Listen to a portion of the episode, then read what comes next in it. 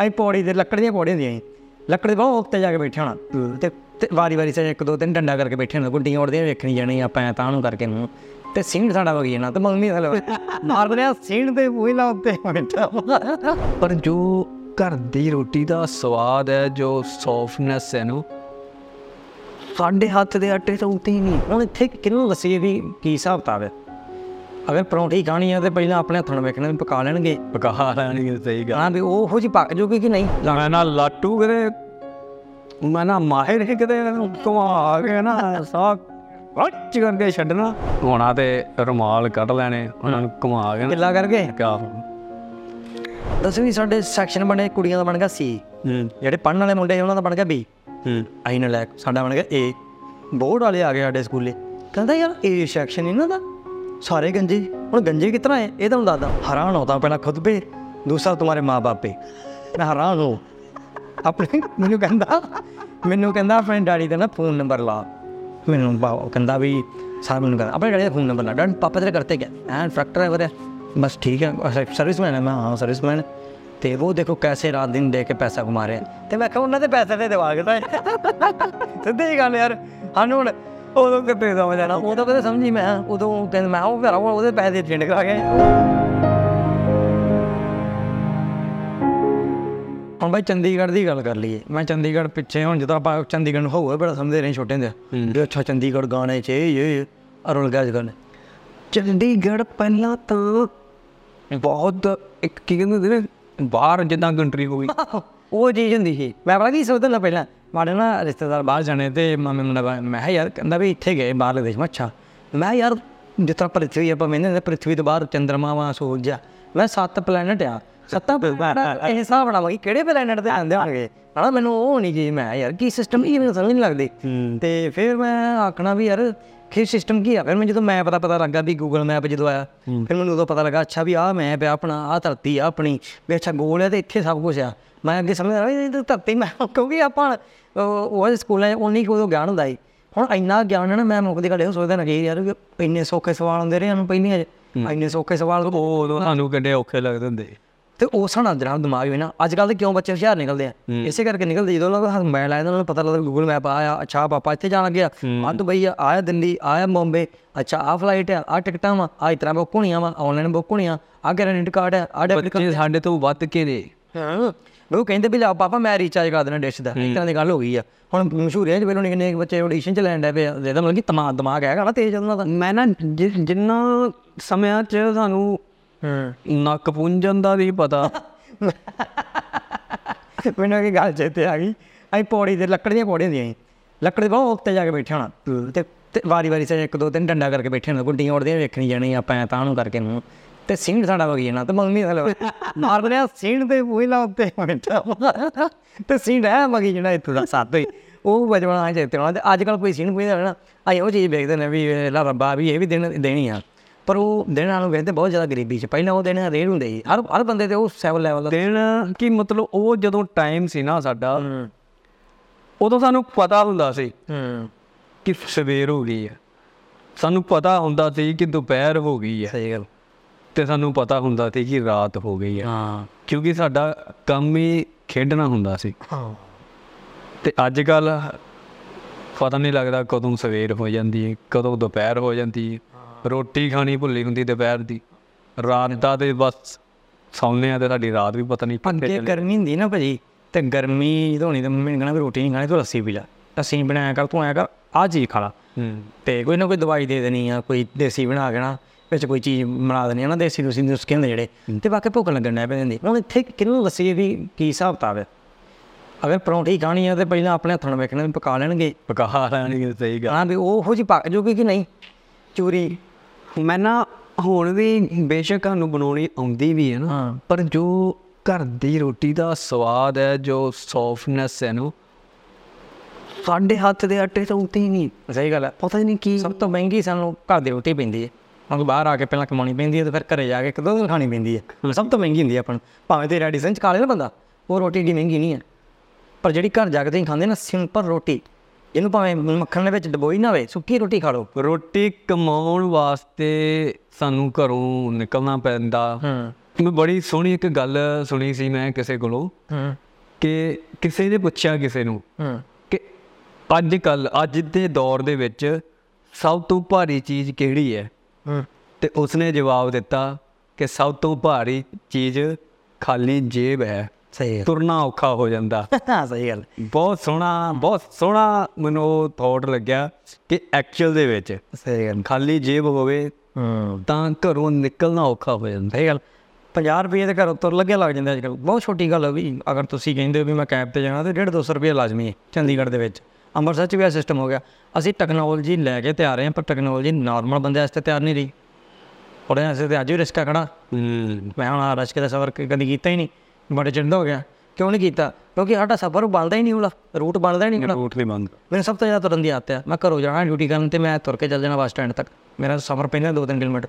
ਤੇ ਅੱਜ ਹੀ ਮੈਨੂੰ ਤੁਰਨ ਚ ਕੋਈ ਝਿਜਕ ਨਹੀਂ ਆ। ਤੁਹਾਡੇ ਲਿਆਏ ਤੇ ਮੈਂ 16 ਕਿਲੋਮੀਟਰ। ਵਧੀਆ ਗੱਲ ਹੈ ਹਾਂ। ਤੇ ਮੈਂ ਕਿਉਂ ਤੁਰਦਾ ਵਾਂ? ਮੈਂ ਉਹਨਾਂ ਤੱਕ ਪਹੁੰਚਾਉਣਾ ਚਾਹੁੰਦਾ ਆਪਣੇ ਆਪ ਨੂੰ। ਮੇਰੀ ਸਾਰੀ ਸਿਟਿੰਗ ਜੋਬ ਹੈ।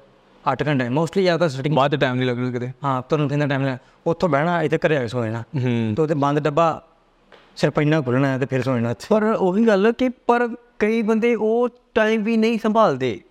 ਉਹ ਕਹਿੰਦੇ ਨੇ ਕਿ ਯਾਰ ਕਹੀਂ ਤੁਰ ਕੇ ਜਾਣਾ 2 ਕਿਲੋਮੀਟਰ।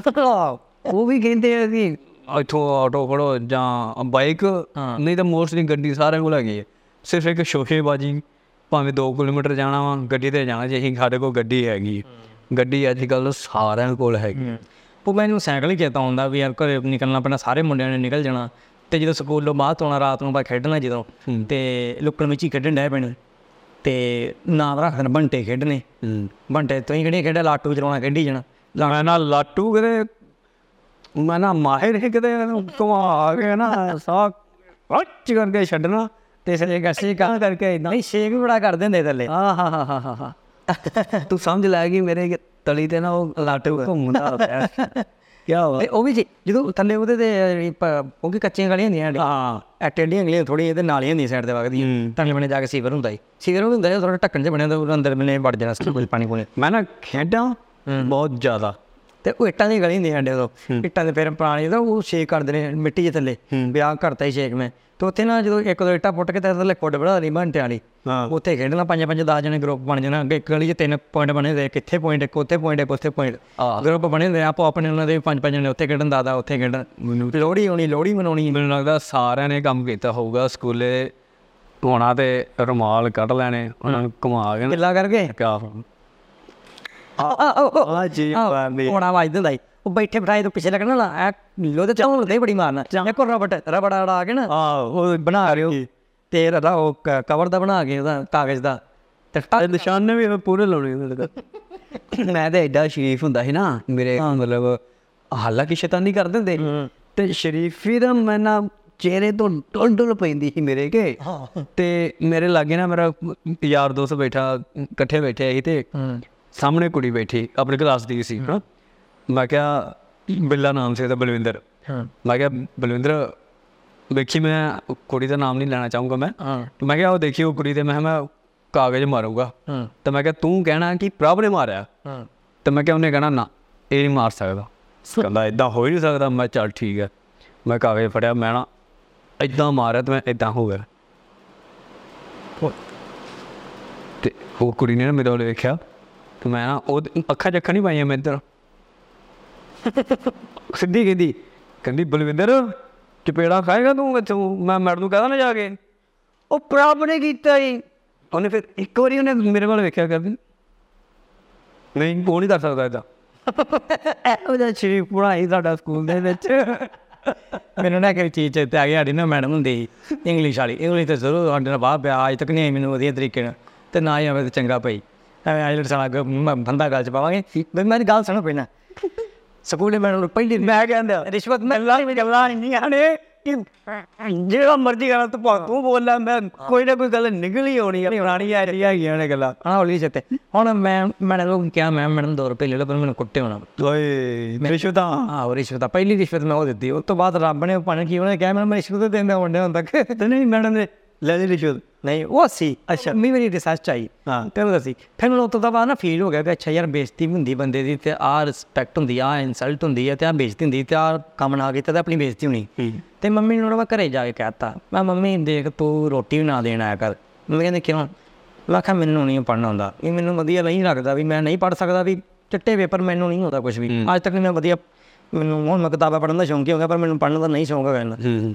ਮੈਨੂੰ ਨਹੀਂ ਕਿ ਇਤਿਹਾਸਿਕ ਮੈਨੂੰ ਨਹੀਂ ਭੂਗੋਲ ਪਤਾ ਮੈਨੂੰ ਨਹੀਂ ਸਮਾਜਿਕ ਸਿੱਖਿਆ ਪਤਾ ਮੈਨੂੰ ਨਹੀਂ ਆਪਣਾ ਅ, ਸ- ਸਰੀਰਕ ਸਿੱਖਿਆ ਪਤਾ ਨਹੀਂ ਮੈਨੂੰ ਪਤਾ ਕਿਸੇ ਦਾ ਨਾ ਮੈਨੂੰ ਉਹ ਪਤਾ ਆਪਣਾ ਪਾਉ ਫਟਾਣੇ ਤੋਂ ਪਹਿਲਾਂ ਨਾ ਮੈਨੂੰ ਕਿਸੇ ਦਾ ਕੋਈ ਰੱਬ ਰੂਪ ਮੈਨੂੰ ਕੋਈ ਨਹੀਂ ਯਾਦ ਰਹਿੰਦਾ ਬਸ ਇੰਨਾ ਪਤਾ ਵੀ ਆਪਣੇ ਉਹ ਉੱਥੇ ਅੱਛਾ ਮੈਨੂੰ ਯਾਦ ਪਾਉ ਉਡਾਲੇ ਤੋਂ ਪਹਿਲਾਂ ਦੀ ਗੱਲ ਛੱਡਦਾ ਕਹਿੰਦਾ ਇੱਕ ਸਾਡੇ ਨਾ ਪੰਜਵੀਂ ਚ ਹੁੰਦੀ ਇੱਕ ਬਹੁਤ ਕਹਾਣੀ ਮਤਲਬ ਚਰਚਿਤ ਕਹਾਣੀ ਹੈ। ਹਾਂ। ਅ ਪੂਰੀ ਕੜਾਈ ਵਿੱਚੋਂ ਭੱਜ ਗਈ। ਭੱਜ ਗਈ ਆਹੋ। ਹੈਂ? ਚੇਤਾ ਇਹ ਬੜਿਆ ਜਾਣੂ ਚੇਤਾ ਆਇਆ ਪੰਜਵੀਂ ਚ ਪੰਜਵੀਂ ਚ ਆਈ, ਛੇਵੀਂ ਚ ਵੀ ਆਈ? ਆ ਪੰਜਵੀਂ ਛੇਵੀਂ ਚ ਆਈ ਸੀ ਹਨਾ? ਤੇ ਉਹ ਕਹਿੰਦੇ ਕਿ ਭਈ ਅੱਧੀ ਪੂੜੀ ਨਾ ਕਿਤੇ ਜ਼ਮੀਨ 'ਚ ਧੱਸ ਗਈ ਭਈ ਅਜੇ ਤੱਕ ਨਹੀਂ ਜੇ ਲੱਭੀ। ਜੇ ਕਿਸੇ ਨੂੰ ਅੱਧੀ ਪੂੜੀ ਲੱਭੂਗੀ ਤਾਂ ਤੇ ਕਮੈਂਟ ਬਾਕਸ 'ਚ ਜ਼ਰੂਰ ਦੱਸੋ। ਨਹੀਂ ਤੇ ਜੇ ਕੋਈ ਖਾਂਦਾ ਉਹ ਤਾਂ ਦੀ ਸੁੱਟ ਕੇ ਗਿਆ ਉਹ ਬਾਹ ਪਈ ਹੈ ਤੇ ਨਹੀਂ ਵੀ ਪਈ ਹੈ, ਲੱਭ ਲੱਭੇ ਚੰਦ ਵੀਰੇ ਕੰਮ ਕਰਦਾ। ਮੈਂ ਸੁੱਟ ਦੇਣਾ ਭਾਈ ਆਹ ਪਈ ਵੇ ਪੂਰੀ ਯਾਰ ਲੱਭ ਮੈਂ ਸਕੂਲ ਦੀ ਗੱਲ ਕਰਨ ਲੱਗਿਆ ਸੀ ਮੈਂ ਕਿਹਾ ਅਸੀਂ ਨਾ ਅੰਮ੍ਰਿਤਸਰ 7ਵੀਂ 8ਵੀਂ ਦੀ ਗੱਲ ਹੋਣੀ ਆ। ਇੱਕ ਤਾਂ ਪੰਜਾਬੀ ਬੰਦੇ ਨੇ ਜਿਹੜੇ ਅੰਗਰੇਜ਼ੀ ਨਾਲ ਬੜੀ ਲੱਗਦੀ ਉਹਨਾਂ ਦੀ। ਹਾਂ। ਤੇ ਅਸੀਂ ਸਾਇੰਸ ਰੱਖ ਬੈਠੇ ਇੰਗਲਿਸ਼ 'ਚ। ਹਾਂ। ਪਰ ਵੀ ਇੱਕ ਦੂਜੇ ਦੇ ਪਿੱਛੇ ਲੱਗ ਕੇ ਹਾਂ। ਤੇ ਅੰਗਰੇਜ਼ੀ ਦਾ ਸਾਨੂੰ ਊੜਾ ਨਹੀਂ ਆਉਂਦਾ ਸੌਰੀ ਇਹ ਨਹੀਂ ਹੁੰਦੀ ਤੇ ਸਾਨੂੰ ਇਹ ਨਹੀਂ ਆਉਂਦੀ।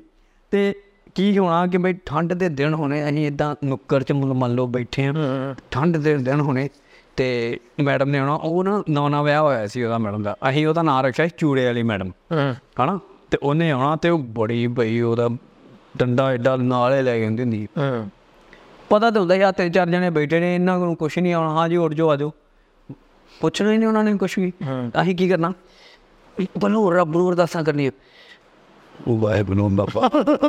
ਬਾਬਾ ਅੱਜ ਮੈਂ ਅੱਜ ਬਚਾ ਲਈ। ਕਿ ਕੋਈ ਗੱਲ ਨਹੀਂ ਮੈਡਮ ਕਵੇ ਕਿ ਚੁੱਪ ਕਰਕੇ ਬੈਠੋ ਅੱਜ ਪੜ੍ਹਾਈ ਕਰਦੇ ਹੋ ਅੱਜ ਸੁਣਨਾ ਨਹੀਂ ਕੁਛ ਵੀ ਤੁਹਾਡੇ ਕੋਲੋਂ।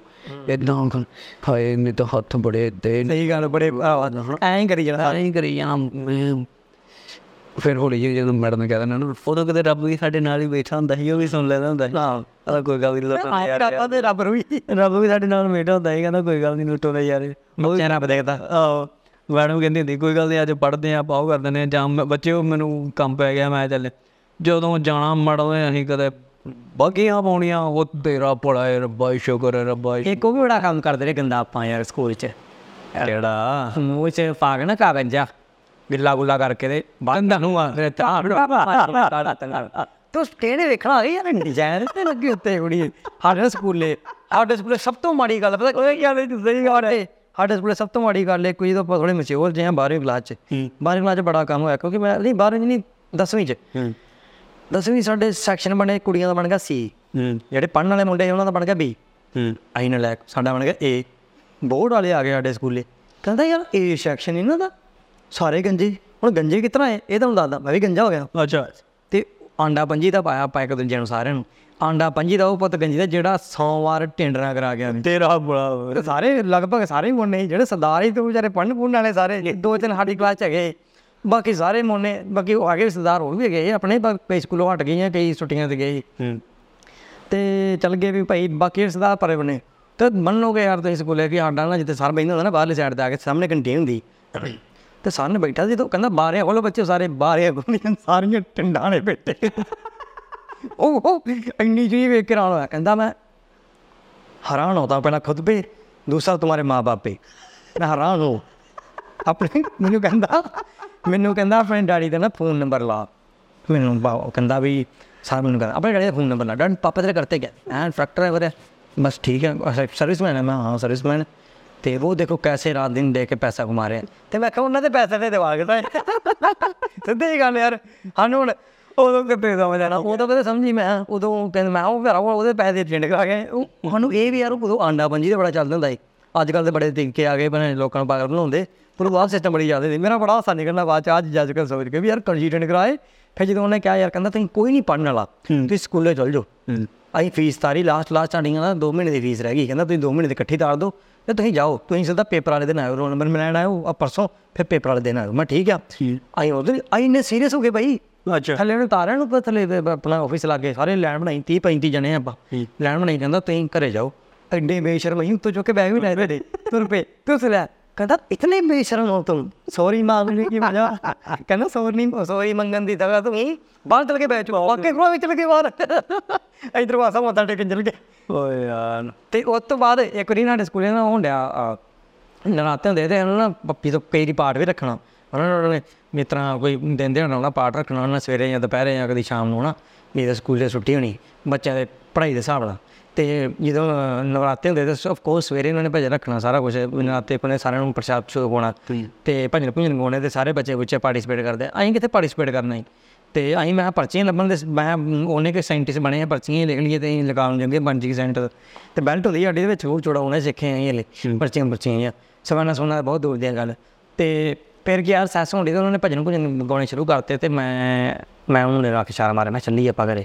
ਪਹਿਲੀ ਵਾਰੀ ਮੈਂ ਜ਼ਿੰਦਗੀ ਜਦੋਂ ਫੁੱਟਿਆ ਨਹੀਂ ਦੂਜੀ ਦੀ ਪਹਿਲੀ ਦੀ ਮੈਂ ਪੰਜਵੀਂ ਕਲਾਸ ਚ ਨਹੀਂ ਤੀਜੀ ਕਲਾਸ ਚ ਫੁੱਟਿਆ ਮੈਂ। ਉਹਦੇ ਫੁੱਟਿਆ ਕਿਹੋ ਜਿਹਾ ਕਲੀ ਹੁੰਦੀ ਸਾਡੇ ਸਕੂਲੇ ਬਾਹਰ ਤੇ ਮੈਂ ਥੱਲੇ ਪੌੜੀ ਉਤਰ ਕੇ ਬਾਹਰ ਗਿਆ ਅਗਲੇ ਮੈਨੂੰ ਪ੍ਰਿੰਸੀਪਲ ਦਾ ਮੁੰਡਾ ਗੱਡੀ ਲੈ ਕੇ ਆ ਗਿਆ। ਗੱਡੀ ਬਿਠਾ ਕੇ ਫੇਰ ਸਕੂਲੇ ਬਾਹਰ ਤੇ। ਉਸ ਤੋਂ ਬਾਅਦ ਜਦੋਂ ਦੂਜੀ ਚ ਭੱਜਿਆ ਉਦੋਂ ਵੀ ਆਈ ਸਿਸਟਮ ਹੋਇਆ। ਤੇ ਉਹ ਪ੍ਰਾਈਵੇਟ ਸਕੂਲ ਹੀ ਦੋਵੇਂ। ਤੇ ਉਸ ਤੋਂ ਬਾਅਦ ਮੈਂ ਥੱਲੇ ਬਸ ਆਪਣਾ ਬਸਤਾ ਸੁੱਟਿਆ। ਮੈਂ ਲਓ ਫੜ ਲਓ ਦੋ ਬੰਦੇ ਬਾਹਰ ਚਲ ਗਏ ਮੁੱਤੋਂ ਬਸਤੇ ਸੁੱਟੇ ਦੋ ਤਿੰਨ ਤੇ ਮੈਂ ਬਾਹਰ ਚਲੇ ਤੇ ਮੋੜ ਤੇ ਫੇਰ ਸਰ ਦਾ ਮੁੰਡਾ ਆ ਗਿਆ ਅਗਲੇ ਪਾਸੇ। ਉਹ ਦੂਸਰੇ ਸਕੂਲ ਦਾ ਹੀ। ਤੂੰ ਵੀ ਕਹਿੰਦਾ ਕਹਾਂ ਚਲੇ ਤੂੰ? ਤੇ ਮੈਂ ਹੀ ਚੱਲੇ ਸਰ ਨੂੰ ਭੇਜਤਾ ਕਹਿੰਦੇ ਆਓ ਘਰੇ ਕਹਿੰਦਾ ਅੱਛਾ ਕਹਿੰਦਾ ਸਾਰੇ ਛੁੱਟੀ ਹੋ ਗਈ?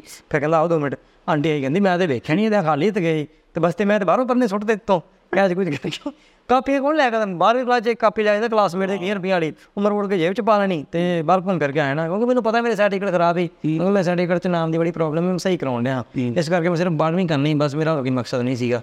ਮੈਂ ਇੱਕ ਲੇਅਰ ਨਹੀਂ ਟੁੱਟਣ ਦੇਣੀ 12 ਤੱਕ। ਤੇ ਮੈਂ ਕੀ ਕਰਨਾ ਚੱਬ ਕੇ ਜੇਬ ਚ ਨਹੀਂ ਕਾਪੀ ਰੜਾ ਕੇ ਉੱਥੇ ਮੇਰੇ ਮੇਰਾ ਰੋਲ ਨੰਬਰ 1 ਜ਼ਿੰਦਗੀ 'ਚ ਮੇਰੀਆਂ ਸਾਰੀਆਂ ਚੀਜ਼ਾਂ ਇੱਕ ਨੰਬਰ ਰਹੀਆਂ। ਅੱਛਾ। ਅੱਜ ਮੇਰਾ ਰੋਲ ਨੰਬਰ 1 ਆ। ਇਹ ਮਰੀਨਾ। ਅੱਛਾ। ਤੇ ਹੋਰ ਛੱਡੋ ਤੇ ਜਿੱਥੇ ਮੈਂ ਕੰਮ ਕਰਦਾ ਉੱਥੇ ਮੈਂ ਇਕੱਲਾ ਆ। ਨੰਬਰ 1 ਮੈਂ ਕੰਮ ਕਰਦਾ ਮੇਰਾ ਕੰਪੀਟੀਸ਼ਨ ਵੀ ਕੋਈ ਨਹੀਂ ਹਾਂ ਠੀਕ ਆ ਮੈਂ ਸਕੂਲੇ ਜਾਣਾ 33 ਨੰਬਰ ਰੋਲ ਨੰਬਰ ਹੀ ਮੇਰਾ। 33 ਜਗ੍ਹਾ ਮੇਰਾ ਇੱਕ ਰੋਲ ਨੰਬਰ ਰੱਖਿਆ ਗਿਆ ਕਿਉਂ? ਕਿਉਂਕਿ ਬੰਦਾ ਹੀ ਉੱਥੇ ਹੋ ਕੇ ਨਹੀਂ ਤਾਂ ਪਹਿਲੀ ਹੀ ਰੋਲ ਨੰਬਰ ਸਟਾਰਟ ਹੁੰਦਾ ਡੈਸਕ ਦਾ। ਡੈਸਕ ਨੰਬਰ 1 ਚਾਰ ਵਜੇ ਦਾ। ਸਕੂਲੇ ਮੇਰਾ ਜਗਜੋਤੀ ਵਾਈ ਸਿਸਟਮ ਪੰਜਵੀਂ ਚ ਮੇਰਾ ਇੱਕ ਰੋਲ ਨੰਬਰ ਸਟਾਰਟ ਹੋ ਗਿਆ ਹੁਣ। ਹੂੰ 33 ਨੰਬਰ ਮੇਰਾ 33 ਨੰਬਰ ਇੱਕ ਨੰਬਰ। ਤੇ 33 ਵੀ ਹੁੰਦਾ ਤਾਂ ਵੀ ਮੇਰਾ ਡੈਸਕ ਅਗਲੇ ਪਾਸੇ ਹੋਣਾ। ਫਰੰਟ ਦੇ 31 32 ਪਿੱਛੇ। ਹੂੰ। 31 32 ਬੁਰਜੀ ਦੇ ਪਿੱਛੇ ਚੱਲ ਜਾਂਦਾ ਸੀ। ਤੇ ਬੁਰਜੀ ਦੇ ਅਗਲੇ ਪਾਸੇ ਫੇਰ ਜਾਂਦੇ ਵੀਰ ਨੇ ਸਿੱਧਾ ਬਹਿਣਾ ਬਲੈਕ ਬੋਰਡ ਦੇ ਅੱਗੇ ਆ ਕੇ ਓਹੋ ਇੱਥੇ ਬਹਿਣਾ ਪਊਗਾ। ਉੱਥੇ ਕੋਈ ਕਰ ਨਹੀਂ ਸਕਣਾ ਡੱਬੀ ਡੱਬਾ ਜੇ ਕੋਲੀ ਹੋਈ ਤੇ ਚਾਰ ਦੇ ਚਾਰ ਦੀ ਖੁਸ਼ਬੂ ਆਣੀ ਵਿੱਚ ਥੱਲੇ। ਤੇ ਰੋਟੀ ਕਿੱਥੇ ਖਾਣੀ? ਕਹਾਣੀ ਕਹਾਣੀ ਫਿਰ ਦੱਸ ਤੋਂ ਪਹਿਲਾਂ ਕਿਆ ਸ਼ੁਰੂ ਤੋਂ ਮੈਨੂੰ ਹਮੇਸ਼ਾ ਲੂਣ ਵਾਲੇ ਚੌਲ ਪਸੰਦ ਰਹੇ ਜਿੱਦਾਂ ਆਪ ਅੱਜ ਵੀ ਖਾਦੇ ਬਣਾ ਤੇ ਮੈਨੂੰ ਹਮੇਸ਼ਾ ਪਸੰਦ ਰਹੇ। ਮੰਮੀ ਨੂੰ ਫਰਮਾਇਆ ਮੰਮੀ ਲੂਣ ਵਾਲੇ ਚੌਲ। ਪੜਨਾ ਸਿੱਖ ਜਾ ਲੂਣ ਵਾਲੇ ਚੌਲ ਡੇਲੀ ਅੱਜ ਤੱਕ ਮੰਮੀ ਨੂੰ ਫਰਮਾਇਸ਼ ਆਈ ਕਰਦੇ ਨੇ ਮੰਮੀ ਲੂਣ ਵਾਲੇ ਚੌਲ। ਅੱਜ ਮੰਮੀ ਦਾ ਬਣਨਾ ਵੀ ਚੱਲ ਕੋਈ ਨਹੀਂ ਆ ਤਾਂ ਪਰ ਫਿਰ ਮੈਂ ਲੂਣ ਵਾਲੇ ਚੌਲ ਬਣਾ ਦੂੰ। ਅੱਜ ਕੱਲ ਮੰਮੀ ਕਹਿੰਦੇ ਕਿ ਚੱਲ ਕੋਈ ਨਹੀਂ ਤੂੰ ਸਮਾਨ ਲੈ ਮੈਂ ਲੂਣ ਵਾਲੇ ਚੌਲ ਬਣਾ ਦੂੰ। ਪਰ ਮੈਂ ਇਹ ਗੱਲ ਮੈਂ ਕੱਟੂੰਗਾ ਮੈਂ ਬਣਾਏਗੀ ਤੂੰ ਤਰ੍ਹਾਂ ਆਪਾਂ ਕਰਾਂਗੇ ਇਹ ਸਿਸਟਮ ਹੈ। ਤੇ ਹੁਣ ਕਈ ਘਰੇ ਬਣਾਉਣੇ ਨੇ ਚੌਲ ਆਪਾਂ ਇੱਥੇ ਪੀਜੀ ਜਿੱਤੇ ਸਾਡੇ ਕੋਲ ਨਹੀਂ ਬਣਦੇ ਸਹੀ ਤਰ੍ਹਾਂ। ਮੰਮੀ ਨੂੰ ਫੋਨ ਕਰਦੇ ਮੰਮੀ ਕਿੰਨੇ ਗਲਾਸ ਪਾਣੀ ਪਾਈਏ ਜਾਂ ਕੀ ਸਿਸਟਮ ਕਰੀਏ? ਤੇ ਮੈਂ ਇਹੋ ਕਹਿੰਦਾ ਨਾ ਵੀ ਵੇਲੋ ਉਹ ਨਹੀਂ ਰਹਿਣਾ ਯਾਰ ਸਮਾਂ ਆਪਾਂ ਘਰ ਛੱਡ ਚੁੱਕੇ ਹਾਂ ਸਾਡੇ ਵਾਸਤੇ ਸਭ ਖਤਮ ਹੈ। ਖਤਮ ਹੋ ਗਿਆ ਸਭ ਹਨਾ ਕਾਂਡੇ ਵਾਸਤੇ ਖਤਮ। ਆਪਾਂ ਤੇ ਇੱਕ ਹਿਸਾਬ ਦਾ ਕਿਸ਼ਤਾਂ ਦੇ ਘਰਦਿਆਂ ਨੂੰ ਮਿਲਣਾ ਸ਼ੁਰੂ ਹੋ ਗਏ ਹੁਣ। ਕਿਸ਼ਤਾਂ ਦੇ ਸਹੀ ਗੱਲ ਹੁਣ ਮੰਮੀ ਕਹਿੰਦੀ ਵੀ ਤੂੰ ਘਰੇ ਆਉਣਾ ਮੈਂ ਕਦੋਂ ਰੱਖੜੀ ਤੇ ਆ ਜਾਵਾਂਗੇ ਜੀ। ਗੱਲ ਪਤਾ ਪਾਣੀ ਤੇ ਆ ਜਾਵਾਂਗਾ। ਹੁਣ ਗੱਲ ਇਹ ਆ ਕਿ ਆਪਾਂ ਘਰ ਰਹਿ ਨਹੀਂ ਸਕਦੇ ਐਕਚੁਅਲ ਦੇ ਵਿੱਚ। ਜੇ ਅਸੀਂ ਘਰ ਰਹਿੰਦੇ ਆ ਤਾਂ ਘਰ ਦੇ ਦੀਆਂ ਅੱਖਾਂ 'ਚ ਵੀ ਅਸੀਂ ਚੁੱਭਦੇ ਹਾਂ। ਹਾਂ। ਕਿ ਕੁਝ ਕਮਾਓ ਕੁਝ ਕਰੋ। ਹਾਂ। ਨਾ ਚਾਹ ਮਤਲਬ ਕਿ ਚਾਹੁੰਦੇ ਹੋਏ ਵੀ ਅਸੀਂ ਘਰ ਨਹੀਂ ਰਹਿ ਸਕਦੇ। ਹੁਣ ਮੈਂ ਬਾਈ ਇਸ ਤਰ੍ਹਾਂ ਪੈਸੇ ਲਾਉਣੇ ਨਾ ਮੈਂ ਸਾਰੇ ਪਾ ਦੇਣੇ ਘਰੇ। ਮੈਂ ਦੋ ਤਿੰਨ ਕੰਮ ਕਰ ਲੈਣੇ ਹੋਰ ਵੀ ਕੋਲ ਪੈਸੇ ਪਾ ਦੇਣੇ ਘਰੇ। ਜੀ। ਮੰਮੀ ਨੂੰ ਬਾਈ ਛੜੀ ਨਾ ਵੇਲਾ ਮੈਨੂੰ ਪੈਸੇ ਪਾਏ ਮੈਂ। ਵੇਲਾ ਵੇਲਾ ਮੈਂ ਪੈਸੇ ਪਾਏ। ਇਸ ਤਰ੍ਹਾਂ ਕਹੀ ਨਾ ਮੈਂ। ਤੇ ਮੰਮੀ ਨੇ ਇਹ ਹੋਇਆ ਵੇਲਾ ਤੂੰ ਪੈਸੇ ਵੀ ਤੂੰ ਪੈਸੇ ਲੈ ਕੇ ਮੰਮੀ ਚੱਲ ਗਈ ਮੈਨੂੰ ਫੋਨ ਨਹੀਂ ਕਰਦੀ ਨਹੀਂ ਮੈਂ ਹੀ ਪੈਸੇ ਲੈਣੇ। ਤੇ ਭਰਾਵਾ ਕਿਤੇ ਨਾ ਪਿੱਛੇ ਬੜਾ ਤਗੜਾ ਹੋਇਆ ਸੀ ਨਾ ਮੈਂ ਮੈਂ ਨਹੀਂ ਫੋਨ ਫਾਨ ਕਰਨਾ ਕਿਸੇ ਨੂੰ ਵੀ ਆਹ ਸਿਸਟਮ ਹੈ ਹੁਣ ਘਰ ਦੇ ਨੇ ਮੰਮੀ ਹੁਣ ਆਖਰ ਨੂੰ ਮਿਲਣ ਦਾ ਕੀ ਹੁੰਦਾ? ਵਾਖਰ ਨੂੰ ਵੱਧ ਤੋਂ ਵੱਧ ਕੋਈ ਕੀ ਕਹੂਗਾ? ਸੋਚੋ ਮੇਰੀ ਗਰਲਫ੍ਰੈਂਡ ਇੱਕ। ਉਹ ਕੀ ਕਹੂਗੀ ਨਹੀਂ ਕਰਨਾ ਨਾ ਕਰ ਜਾ ਖੇ ਖਾ ਜਾ ਕੇ। ਹੁਣ ਮਾਂ ਜਿਹੋ ਜਿਹੀ ਚੀਜ਼ ਹੁੰਦੀ ਆ ਵੀ ਮਾਂ ਨੂੰ ਮੈਂ ਆਖਿਆ ਮੈਂ ਮੰਮੀ ਫੋਨ ਨਹੀਂ ਕਰਨਾ। ਕਹਿੰਦੀ ਤੂੰ ਮੈਂ ਮੈਂ ਮੇਰੇ ਕੋਲ ਪੈਸੇ ਨਹੀਂ ਹੁੰਦੇ ਮੈਂ ਕਿੱਥੋਂ ਦੇ ਜਾਵਾਂ? ਮੈਂ ਕੀ ਹਾਂ ਮੈਂ ਕੋਈ ਚੀਜ਼ ਲੈਣੀ ਤੇ ਮੈਂ ਮੈਂ ਲੈਣੀ ਜੀ ਚੱਲ ਤੂੰ ਪੈਸੇ ਨਾ ਦੇ ਤੂੰ ਫੋਨ ਤੇ ਕਰ ਲਾ। ਸਾਨੂੰ ਪਤਾ ਤਾਂ ਵੀ ਪਰ ਤੂੰ ਫੋਨ ਤੇ ਕਰਦਾ। ਬਈ ਇਹ ਚੀਜ਼ ਆ ਵੇਲਾ ਇਹ ਚੀਜ਼ ਮਾਂ ਆ ਇਹ ਚੀਜ਼ ਹਮੇਸ਼ਾ ਹੁੰਦਾ ਹੈ ਮਾਂ ਦੇ ਹੱਥੇ। ਇਹ ਚੀਜ਼ ਹਮੇਸ਼ਾ ਆ ਜੀ ਤੇ ਵੇਲੋ ਆ ਸਿਸਟਮ ਹੈ ਤੇ ਇਹ ਚੀਜ਼ਾਂ ਆਪਣੇ ਦੀ ਚੀਜ਼ਾਂ ਆਪਣੇ ਥੋੜੀ ਰਹਿਣੀਆਂ। ਤੇ ਇਹ ਤਾਂ ਬਸ ਖਤਮ ਹੈ 2 4 8 10 15 30 ਸਾਲ ਬਾਅਦ ਇਹ ਸਮਝ ਕਹਾਣੀ ਖਤਮ ਹੋਣੀ ਆਪਣੇ ਤੋਂ ਫਿਰ ਅਸੀਂ ਪਛਤਾਉਣਾ ਹਣਾ ਵੀ ਯਾਦਾਂ ਰਹਿੰਦੇ ਬੰਦੇ ਕੋ